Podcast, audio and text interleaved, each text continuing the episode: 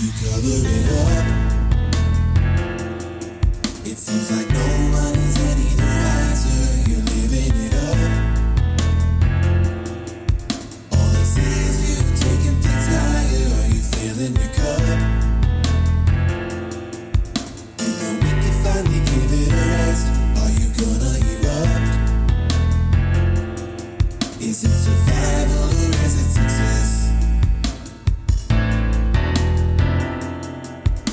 back to When Survival Looks Like Success. This is season two, episode two. And today's topic is ghosting what it is, why it happens, and how to move on after it. Have you guys noticed there are so many psychologically devastating terms that have come to life in the last few years to describe our experiences and essentially define them more accurately? Terms like gaslighting, love bombing, narcissism or narcissistic personality disorder, and today's topic, ghosting. I've heard a lot of talk about ghosting relationship ghosting, work ghosting, friendship ghosting.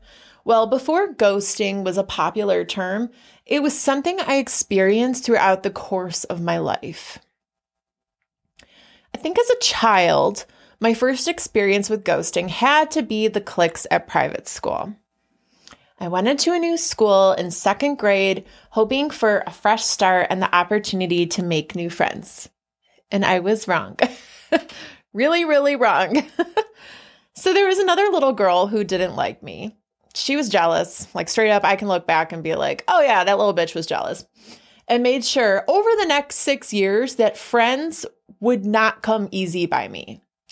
She literally said to my face, I will make sure you never have a friend while you're here. She was wrong. I did have a few. But year after year, yeah, yeah, she did her thing. Ugh. Like shivers, shudders. Ugh. God, childhood is hard.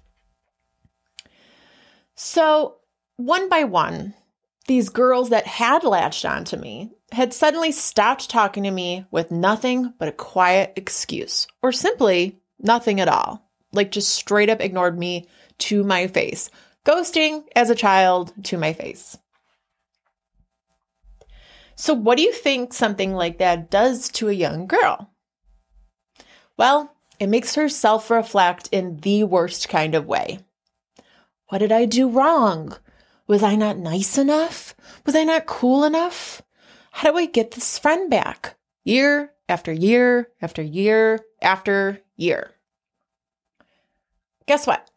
These kinds of things turn into adults who become compulsive people pleasers, compulsive attention seekers, or just plain compulsive. Well, it didn't stop there.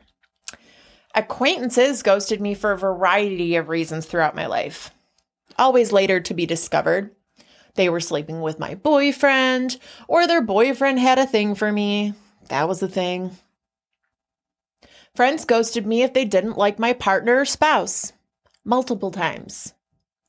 Lovers ghosted me when they cheated or didn't have the balls to break up with me to my face. Work ghosted me. That was fun. They decided they didn't want to keep me around anymore, so they decided to just not schedule me and left me lingering, waiting, waiting, waiting as my bank account was dwindling, dwindling, dwindling. Family ghosted me for reasons unknown, some of them still to this day. Conflict, I suppose, or just facing some internal pain or trauma. I still don't know. And then there's the ones that hurt you the most the people you trust with your deepest secrets and darkest confessions, and they ghost you because you're you. Once they know or feel like they know the real you. And there have been others, a lot. I've had people ghost me because their own boundaries were strained. I've had people ghost me because they were too timid to establish a boundary. But what I've learned from all the ghosting is that it's almost never really about me. yeah. It involves me, But typically, it's people never giving me the benefit of the doubt, which I've always found kind of peculiar. So, until the term became more popular in the last few years, I've always felt a bit alone in this category. But now, seeing the multitude of people going through this, it's pretty alarming. As a society, we avoid confrontation because most often our primal selves take over. Rationality goes out the window, and we end up in a full on brawl or crying or melting down because our minds and our brains are two very different beasts.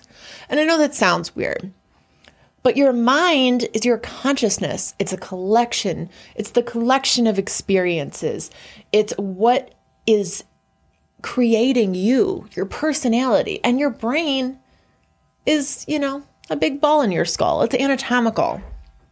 Your mind and your brain are two very different beasts. So, yesterday, I sobbed for three hours, not one, not two, but three hours, because I got into a fight on the phone with the scheduling woman at the hospital. My rational brain knew that I was overreacting. Like, why are you crying for three hours? Good Lord, get over it. It's done. But I couldn't stop because my mind and body were just not connecting properly at the time. The processing was off. Not a little off, very off, three hours off. So, commonly, when people ghost others, it's because their body is sending them into overdrive. And their mind may be telling them, hey, just have a polite conversation. But their brain, their lizard brain, is telling them, run, flee, give distance. Eventually it'll go away and you won't have to deal with this anymore. So, the inability to recognize and correct the behavior is what keeps people in this constant state of flight. Are there ever times when it's appropriate to ghost? Sure. Sure. But there's a big difference between letting someone phase out over time because maybe your interests have changed as you've matured. And on the flip side, just blocking them on social media and not returning their phone calls and leaving them to wonder and stew and obsess. And we all know what that wondering can do, right? The unknown. The unknown leads us down a rabbit hole. The unknown causes us to have false narratives where we've created a whole damn tale based around something that doesn't even exist. So I've seen this meme going around where it essentially says if you're the one being ghosted, it's on you, you're toxic, good riddance. Pretty much like a big fuck you.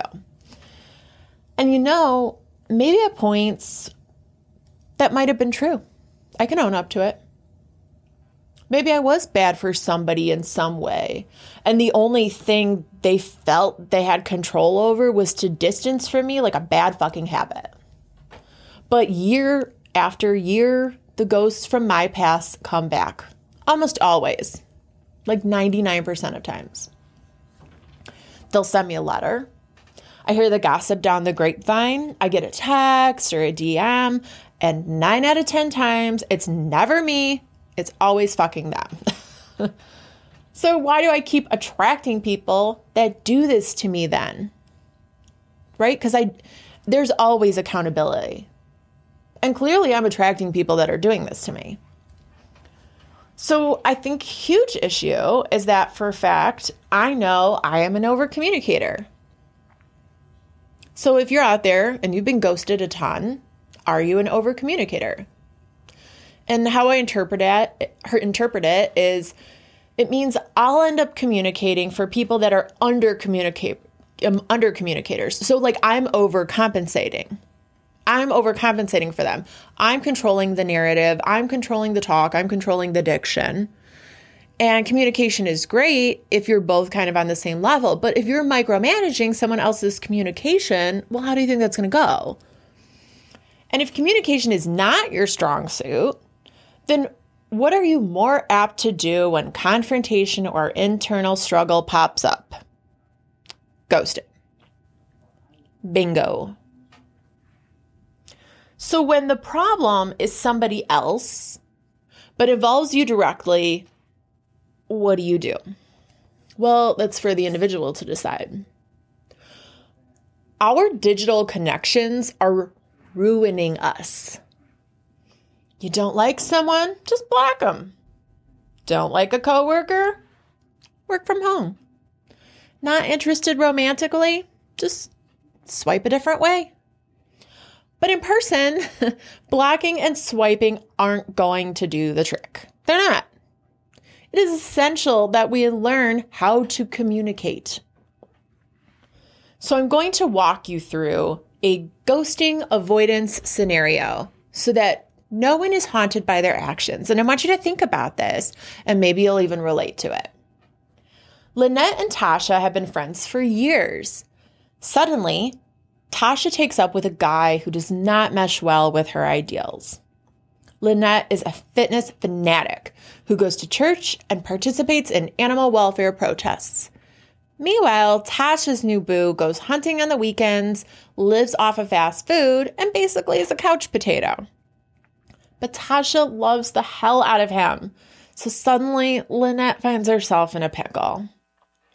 Should she just ghost her friend? Peace out. Peace out, Tasha. Can't get along with your new boo. Bye. Uh uh-uh. uh. Gone. Or simply establish that she wants to spend time alone with her, that that's what she needs. And while she's happy that her friend is happy, their unique solo time is what's really important. You don't even need to bring up the elephant in the room unless it directly impacts you and it's completely unavoidable. And even then, the relationship can still be maintained if the dy- even if the dynamic is different. All friendships change, all dynamics change, all relationships change over time. It's inevitable. Because after all, if you're in a friendship with Tasha, that means you're in a friendship with Tasha and not her potato person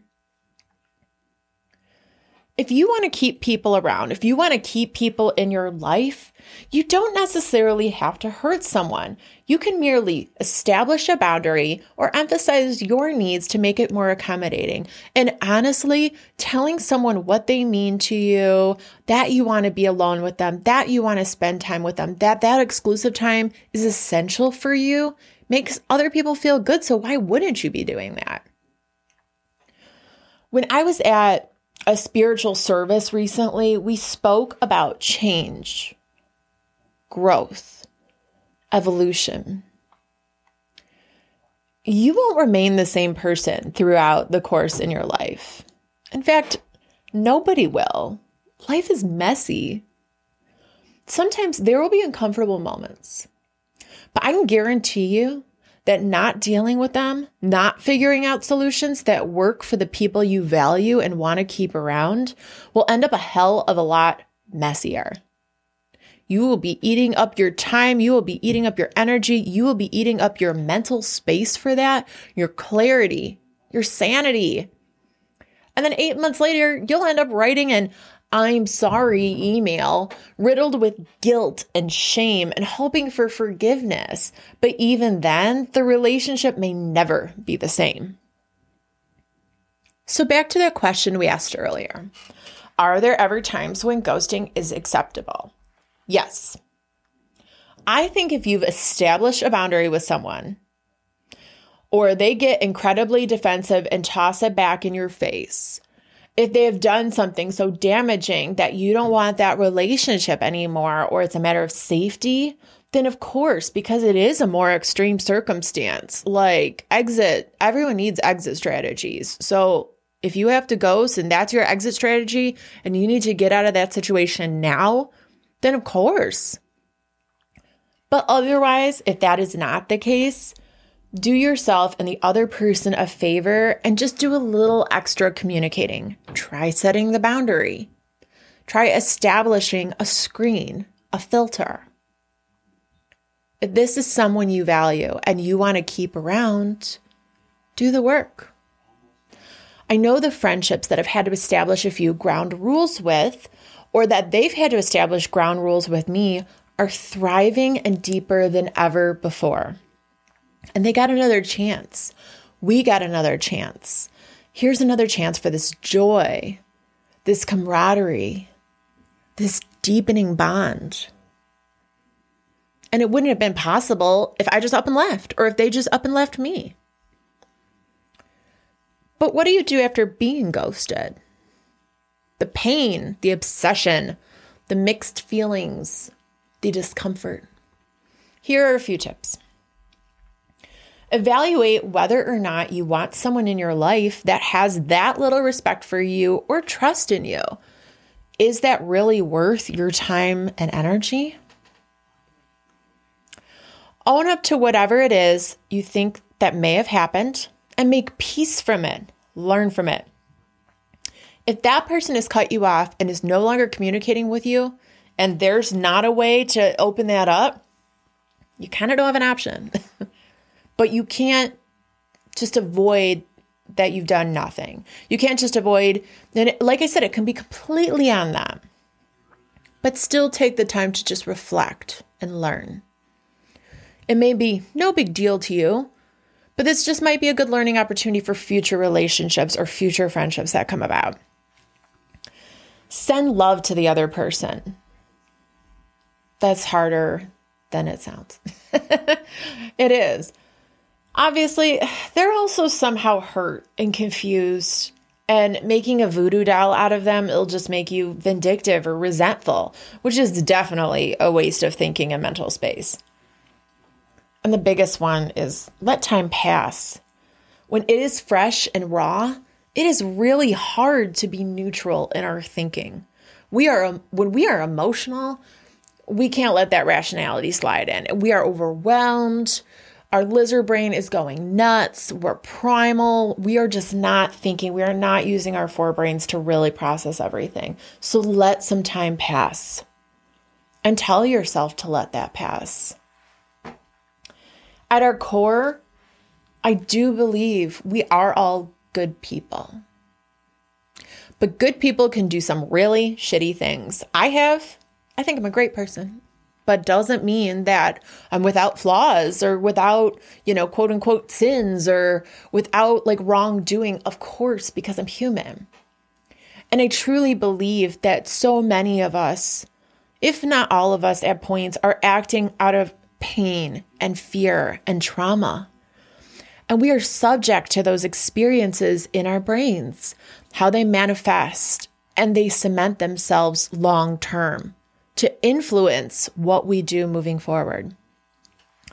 The people that have ghosted me, some I'm on neutral terms with, some have died, and some have just moved on in life. But they all hold a place in my heart and in my memories. I learned from them and cherish the good experiences I did have with them. And that kind of illuminating reflection lights up my life and makes it easier because harboring hatred in your heart does nothing but damage you. And you are worth more. So, don't forget to subscribe, comment, and rate on your viewing and listening platforms. We would love to connect with you. Tell us your story of being ghosted and how it made you feel. Or maybe you have ghosted someone and want to share your whys for why you did it. This is a very accepting space, and we want to experience our collective human connection. So make sure to follow us on Facebook and Instagram at When Survival Looks Like Success. Take care, my friends.